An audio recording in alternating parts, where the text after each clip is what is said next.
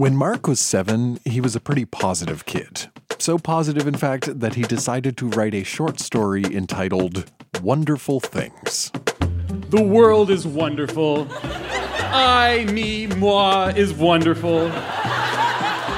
I love the whole soul system. I hate nothing. I like everybody. I wonder, what if a new kid is born? Nah.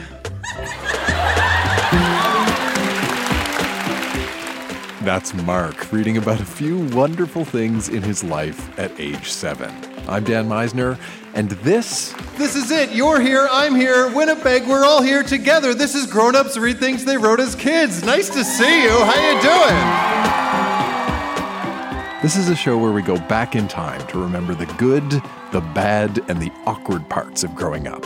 This time, recorded live at the Park Theatre in Winnipeg, Manitoba, we have an Olympic snowboarding drug scandal, tips for defeating bullies, and two stories about getting into very deep trouble. This stuff is weird, it is wonderful, and it's a great way to connect who we used to be with who we are today.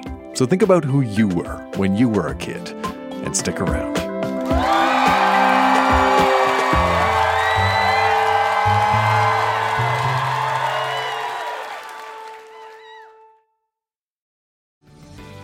This episode is brought to you by Paramount Plus. An unlikely friendship begins in the Paramount Plus original movie Little Wing, starring Brooklyn Prince with Kelly Reilly and Brian Cox. Reeling from her parents' divorce, Caitlin steals a valuable bird to save her home, but instead forms a bond with the owner, leading to a new outlook on life. Little Wing, now streaming exclusively on Paramount Plus. Head to ParamountPlus.com to try it free. Rated PG 13. One of the toughest parts about being a teenager is that, kind of by definition, you're caught in between two worlds. You're not a little kid anymore, but at the same time, you're not yet an adult. And even though you might still have goofy, innocent little kid impulses, past a certain point, they stop being, shall we say, appropriate. When Angie was 15, she discovered this firsthand when her class went on an overnight band trip. Live on stage in Winnipeg, here's Angie reading from her diary. Tomorrow we find out if we are in trouble for what we did on the band trip. I feel guilty and sickly in my stomach. Oh man, it sounds so bad. There is a part of me that is sure we did nothing wrong, but I'm still afraid and I can't just stop worrying about it. I wish it never happened, but I know it did. If onlys don't matter, but I wonder how much happier I'd be now if I'd spent that evening differently. If I just hadn't bought that top.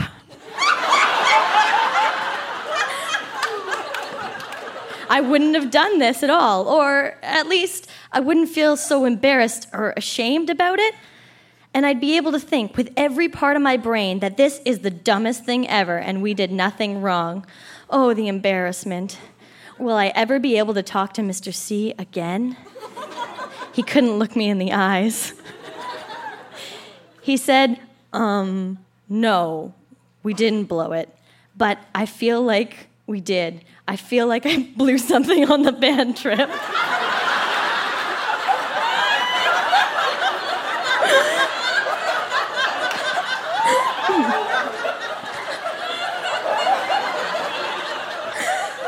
the thought that I ruined my chances and slandered myself to all my teachers.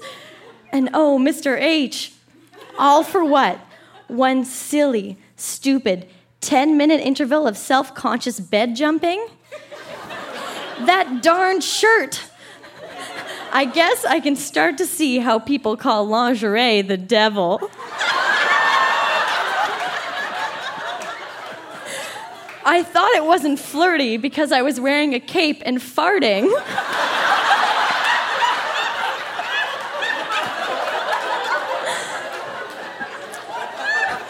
But that isn't what the chaperone's letter said. It just said Angie broke into the boys' room and shut the door, and she was wearing lingerie. Thank you.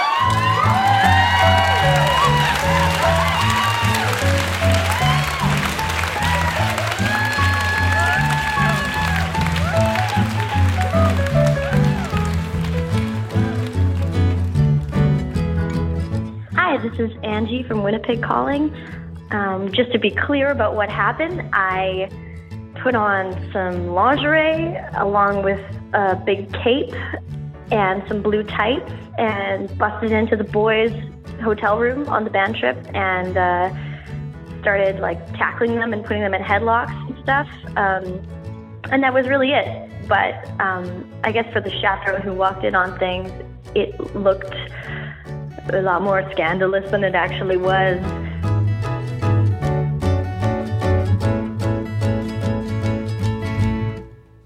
Angie was not the only reader at our Winnipeg show who read about getting into trouble. In 1972, our next reader, Kevin, was in grade six. And one day, Kevin's teacher, Mr. Reed, stepped out of the classroom for a minute. He left the class alone.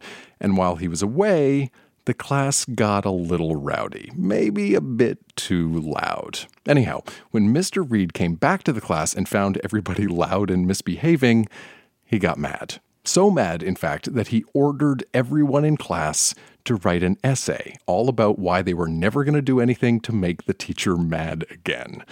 Now, what's great about this essay is that Kevin hadn't seen it or thought about it for decades. He handed this thing in more than 40 years ago. And just a couple months ago, Kevin's grade six teacher, Mr. Reed, sent him a copy. Please welcome reading something he wrote when he was 11 years old, Kevin.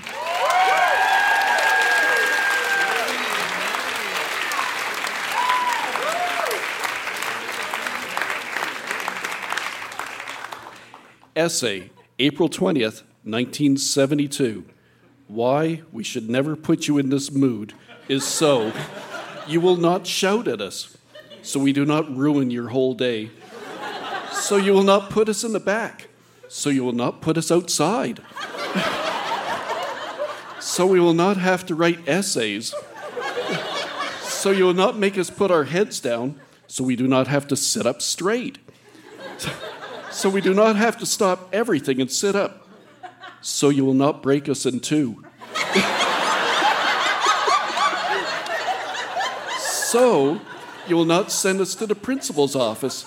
So you'll not send us to the vice principal's office. So we will not miss gymnastics. So we can go home at night.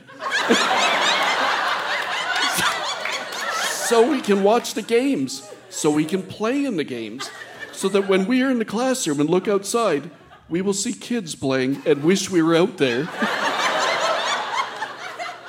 so we have a lot more time to do things, so we can go home to have lunch. so you do not take away any of our privileges, so, so we can get work done more quickly, so we can get out of doors more often, so we can get out a lot earlier, so we can have more time for grammar, math, history, geography, art, physical education, literature, music, and pilot library, so he can have more spare time to get other work done. if he is mad here and goes to another class, when he comes back, he will be more mad. he can make us do our five to ten times tables each. He could take away some of our physical education programs. He could make us do everything at home. He could make it that every time we talk, we put our heads down. He could make it that every time we talk, we go to the back with our arms up for 15 minutes or more. Some ways to prevent this is to keep our mouths shut when other people are talking. Stop talking on pilot library period. If we do all these things, Mr. Reed will not do what he did today by Kevin Rollison.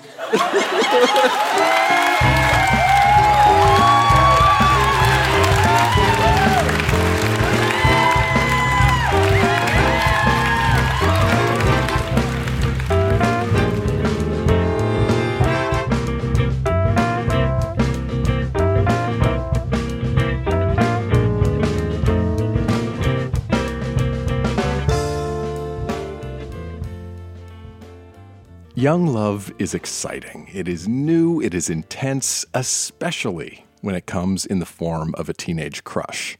When Dawn was 14, she took a trip with her family to visit some relatives. And at our Winnipeg show, Dawn read three diary entries recounting what can only be described as an epic crush. December 29th, 1991. After Christmas, Mom, Claude, Lindsay, Bailey, and I went to Auntie Gerda and Uncle Marcel's to stay a couple of nights. When we got to Jackfish Lake, we walked in their house and I just about fainted. Nathan Scott was there with Chris. He is so gorgeous. I met him last summer and went tubing with him and had a crush on him ever since. He was wearing a neon orange and neon blue wetsuit when I first saw him. Now he was wearing preppy jeans and a white t shirt, and he had kind of a mushroom cut. He was so gorgeous. Last summer, he was shy and quiet, but this time, when it was just me, him, and Chris, he was a riot. We played some kind of poker for pennies, and Nathan had such good cards that he pretended to phone the Swiss bank for them to send him 10 million airmail. He's so funny. During our poker game, he ran his fingers through his hair on the side twice, and it kind of feathered lightly, then fell back perfectly into place. He was raking in all the dough during the game, and whenever Chris said something to him, Nathan pretended to have to shovel through all of his money to reach Chris. He's got such a great sense of humor. After our game, he got up and stretched. More about that later.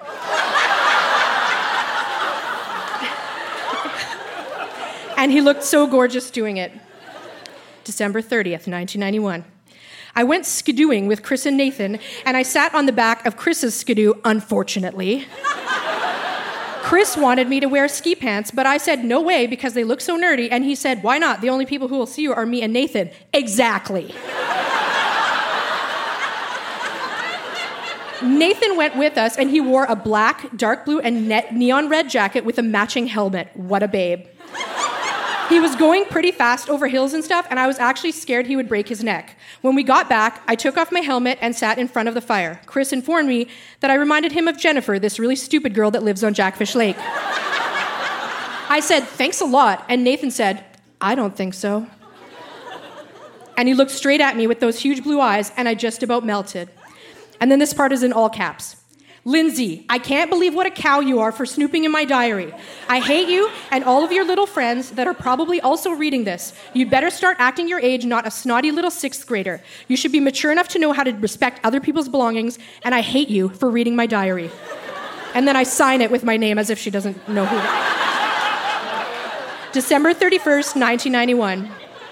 This morning, Nathan came to Chris's house to say bye to me. Chris is going to send me a picture of Nathan because I'm too darn chicken to ask him myself. Chris and Nathan love listening to someone named Stevie Ray Vaughan's music. He's apparently really good at guitar. I really can't believe Nathan's changed so much. He's so perfect. Michael Bolton's song, Now That I Found You, truly describes how I feel. I miss Nathan already, and I saw him just this morning. I don't mean to sound perverted, but when Nathan stretched after playing cards, I noticed he had a line of light brown hair from his belly button down. I know it sounds sick, but it's true. And then this part is in all caps again. Lindsay, if you are reading this, I will wring your neck.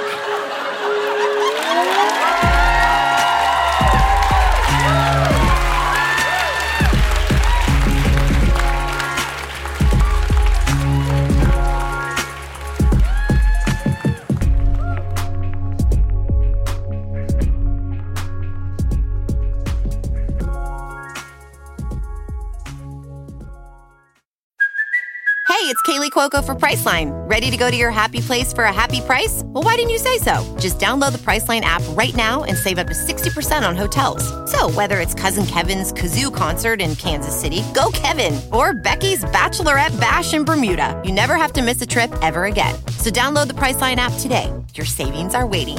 Go to your happy place for a happy price. Go to your happy price, Priceline. Our next reader, Anayat, grew up in Dubai, and when he was 10, Anayat wrote a short story that was published in a local children's magazine. This is the story of a young boy named Ron who overcomes a group of bullies in his high school. Please welcome to our stage, Anayat.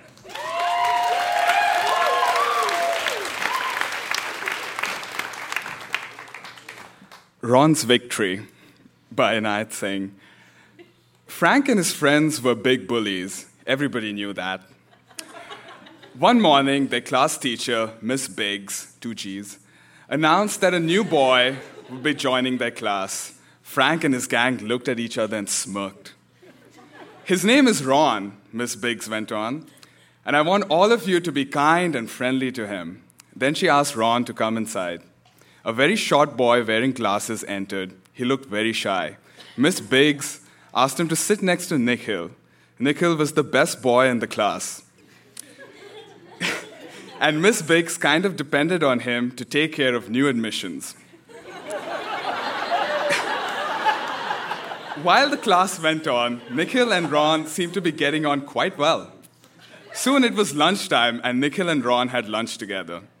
They were talking to each other nonstop and were getting to be very good friends.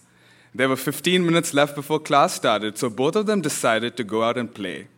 As soon as they were out, Frank and his gang came up to them.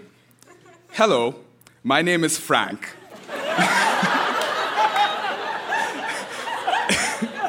and these are my friends. Would you like to join our gang?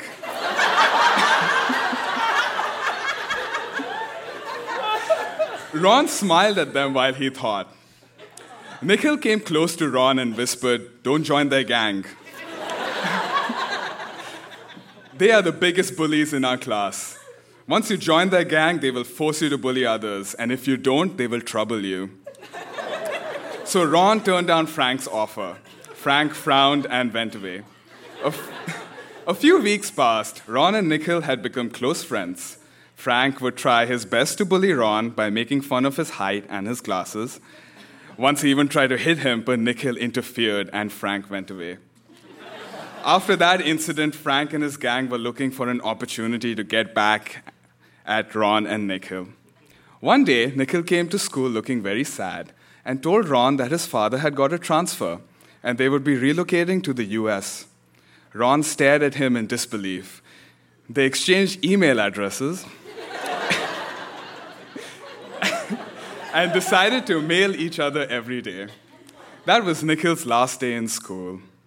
Finally, and this next part is in bold for some reason, uh, Ron decided that he had had enough of bullying from Frank and his gang. Ron was not strong, but he was brave and intelligent. He decided at last to stand up to the bullies. He complained to Miss Biggs first.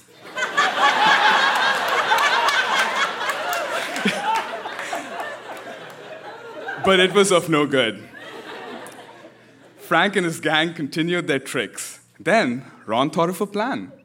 He went up to the bullies and joined them.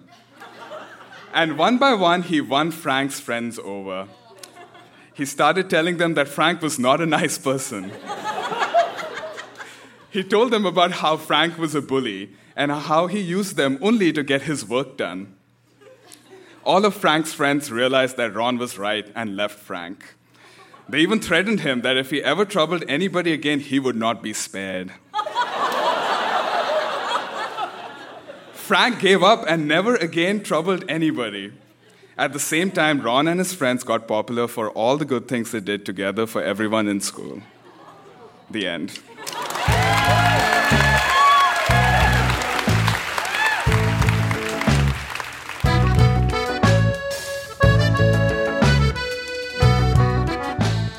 Like I said, Anayat's story was published in a local children's magazine in Dubai, where he grew up.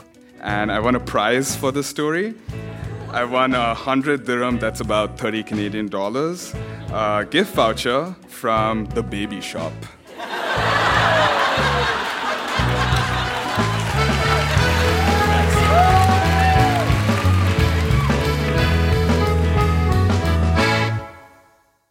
A lot of what people bring to grown ups read things they wrote as kids is funny. Some of it is unintentionally funny, some of it is awkwardly funny, but sometimes that funny is mixed in with bittersweet.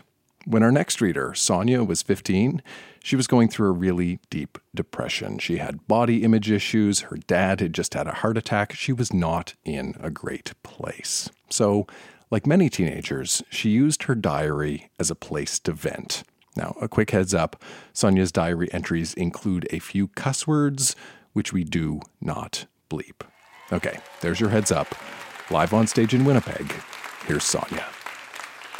All right. Uh, this diary was so secret, it was even secret from me because I censored bits of it. so, so, July 20th, 2001, 3:15 a.m. I wish I had been born a boy. Boys don't have to worry about makeup, getting pregnant, being raped, periods, hassle for being a girl, being called the slut, accidentally shaving off their eyebrows. plucking their eyebrows in perfect arches on a daily basis, mood swings that accompany teenage female puberty, having to look like Britney Spears in order for boys to give you the time of day, etc., etc., etc. I can't do one thing because I'm a girl. I can't do another because I'm a girl. Girl, girl, girl, beauty, beauty, beauty, thin, thin, thin. September 22nd, 2001, midnight. We, my family and I, are going to go to Winnipeg on Thursday of next week. Mom owes me a CD since she said that if I didn't wear my fairy wings to school, she'd get me a CD in Winnipeg. so I didn't wear my fairy wings. But I did put my hair into pigtails and walked around school all day with a grater, a cheese grater. I don't know why I took the freaking grater to school. Everyone, including teachers, teased me. I just thought it looked cool, and it was by far fucking better than a purse.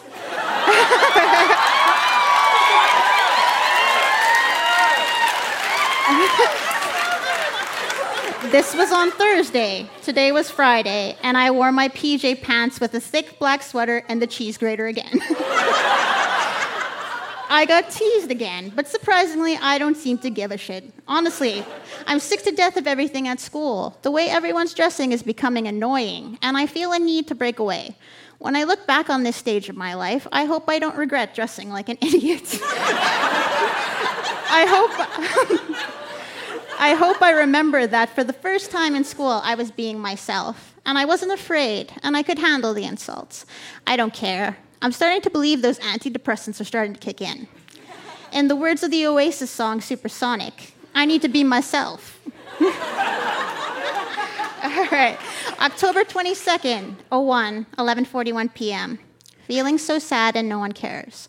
I'm very near the point of tears and I'm afraid to write this down because when I'm having one of those high high days, I don't want to look back into the past at all the sad pages.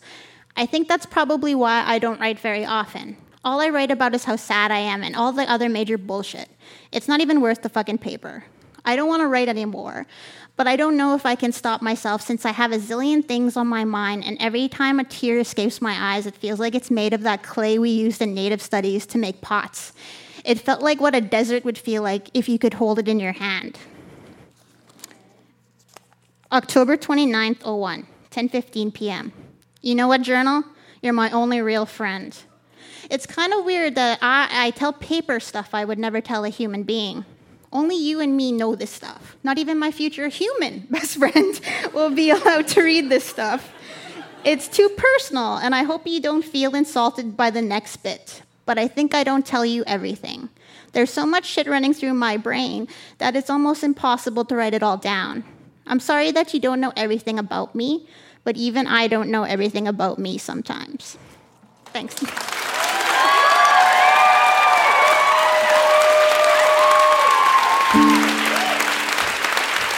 One more time for Sonia.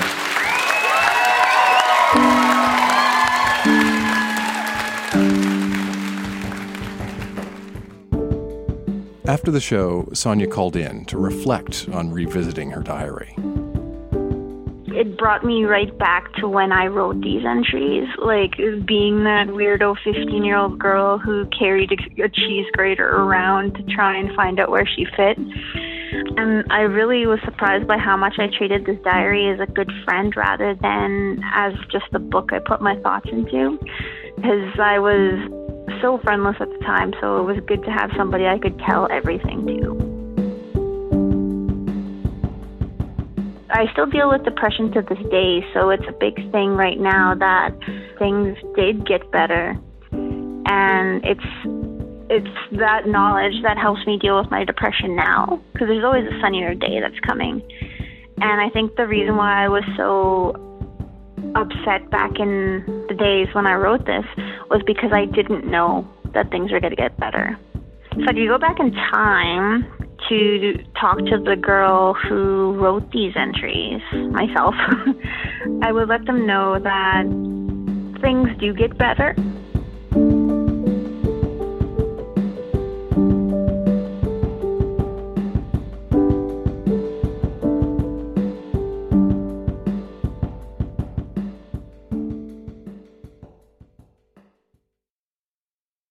One of the fundamental principles of Grown Ups Read Things They Wrote as Kids is empathy.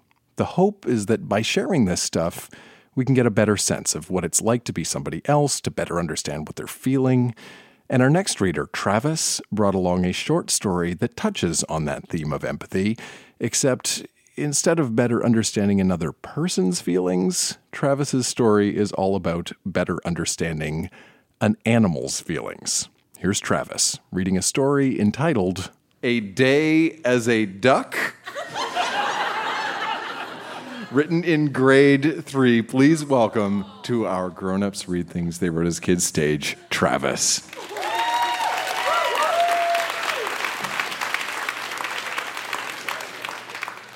Once a man named Joe went hunting for ducks. There were four ducks in the pond he was heading to. They saw the man and they started to huddle together. They started to discuss a plan about how to get the man away. Quack, quack, quack. quack, quack, quack. By the time the man got there, they were done discussing. The man took out his gun and aimed. Three, two, one, quaction! screamed the leader duck. One duck grabbed hold of the man's left ear, one grabbed hold of his right ear, one grabbed hold of his coat, and the leader duck grabbed hold of his nose. They all grabbed with their beaks. They started to flap their wings. The man rose up into the air and above the pond. They let go of him, and he landed in the pond with a big splash. Splash. the ducks flew away as fast as a lightning bolt. Then another duck came to the pond in front of the man. I will give you one chance, said the duck, because this one can speak English. the next time you go hunting for ducks, you'll be given a punishment. I will not tell you what the punishment is, but it will be surprising. the duck flew away, and the man got out of the pond. The next day, the man got out of bed and put his coat on. He got his gun and mumbled to himself, That duck won't see me, I'll just shoot him first. he went into the forest by the pond, where he was before. He aimed his gun and saw a duck. He was about to shoot when another duck came in front of him. It was the talking duck he had seen before. The duck looked very angry.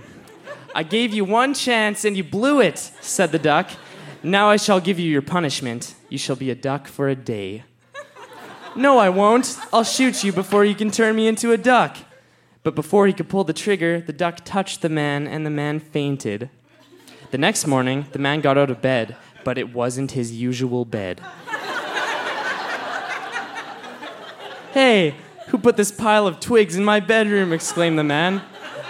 I'm gonna tell the police that somebody stole my bed. He climbed out of his bed and slipped off the edge of the pile of sticks.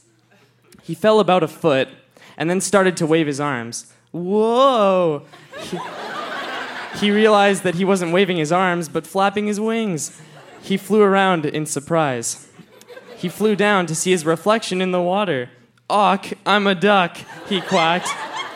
I quack, he quacked.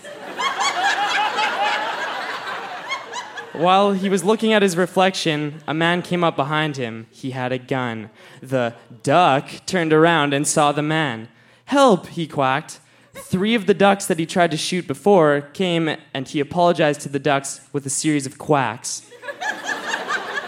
they used the same plan that the three ducks used earlier. This time, he was the leader. They dropped the other man into the pond. The four ducks flew away. The magical duck came back, and the whole thing happened again.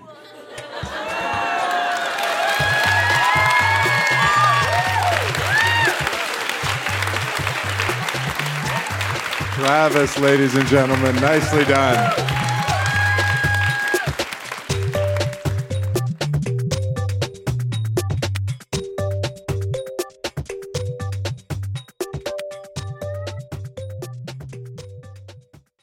Our next reading requires a little bit of sports knowledge. All you really need to know is that in 1998, at the Olympic Winter Games, a Canadian snowboarder named Ross Rebagliati won a gold medal. It was an Olympic snowboarding first, it was a very big deal for Canada.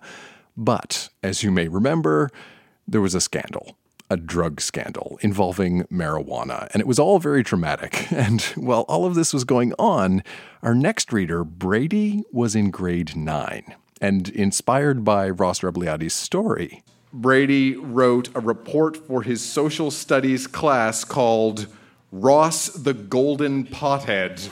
Brady is going to read that right now.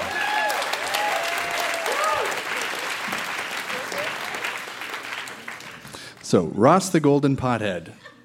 Snowboarding's image and drugs in Canada. Uh, snowboarding's bad boy image is disappearing quickly, although some snowboarders only stoke the flame. On that fateful day, February 7th, 1998, Ross Rebagliati stepped up to the starting gate on the snowboarding giant slalom at Hakuba Mountain in Nagano. His narrow win sent Canadians all over the world to jump up and cry, Yes! All seemed fine until that night, 5 a.m. local time, when,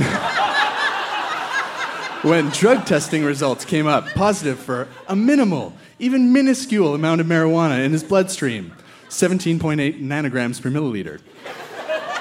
This shocked Canadians all around the world and only confirmed the widespread thoughts of snowboarding's evil facade.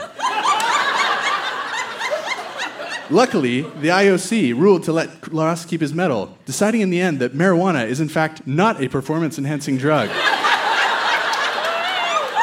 and the minuscule amount of marijuana in his system could not have affected him much.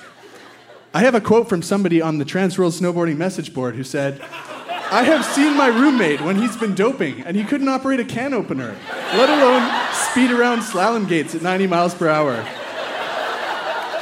If anything, the weed would have inhibited his performance.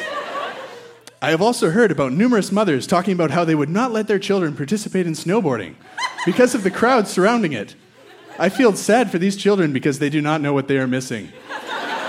People all over Canada have the impression that snowboarding is evil, and I will attempt to explain why in the next section. Ross had 17.8 nanograms of marijuana in his system, which is a very small amount. Some of the people who were at Ross's going away party said the amount of marijuana smoke emanating from the house could have given someone standing a block away that amount of marijuana in his system. The drug Ross was supposed to have used is as popular today as it was back in the 1970s during the Flower Age.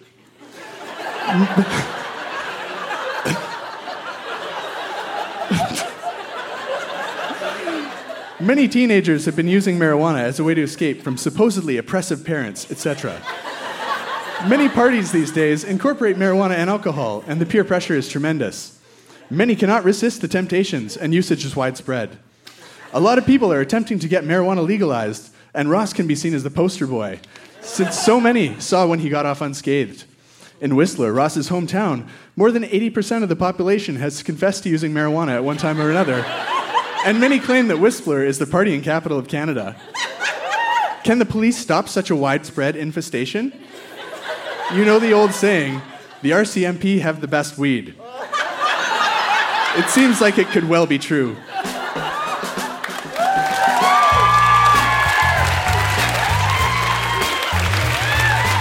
Marijuana legalization activist Brady, ladies and gentlemen. That is Grown Ups Read Things They Wrote as Kids. Our show was recorded live at the Park Theatre in Winnipeg and produced by Jenna Misener. Our music is by Poddington Bear and Lullitone. Special thanks to the Winnipeg International Writers Festival. We are planning many more live events for 2016, and I would love to hear the stuff you wrote when you were a kid. If you'd like a heads up about our upcoming shows, join the email newsletter. You can sign up at grownupsreadthingstheywroteaskids.com or even easier, use the link in the show notes to this episode. I'm Dan Misener. Thanks for listening.